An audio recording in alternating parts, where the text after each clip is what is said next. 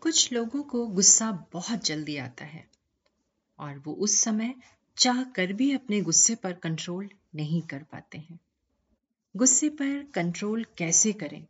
इस पर काफ़ी सोचते हैं। कुछ लोग तो कंट्रोल कर लेते हैं, पर कुछ लोग नहीं कर पाते हैं।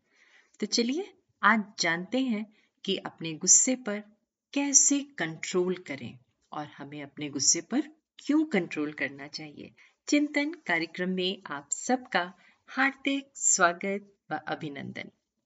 चाहे जैसी भी उत्तेजक स्थिति हो, सुप्रसिद्ध आयरिश ऑस्ट्रेलियाई नर्स सिस्टर एलिजाबेथ केनी हर समय खुशी रहा करती। एक दिन उनकी एक दोस्त ने उनसे पूछ लिया, क्या ये आपका जन्मजात गुण है?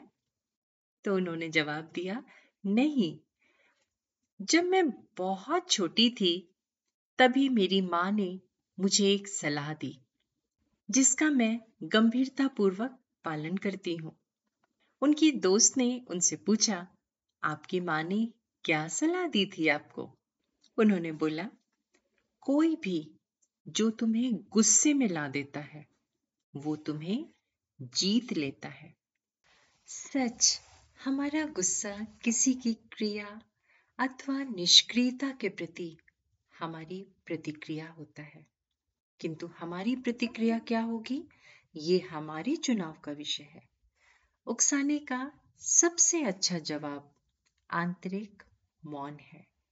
अगली बार जब आपको गुस्सा आए तो ये ज़रूर याद रखिएगा कि जो भी हमें गुस्सा दिला रहा है, वो हमें जीत लेगा।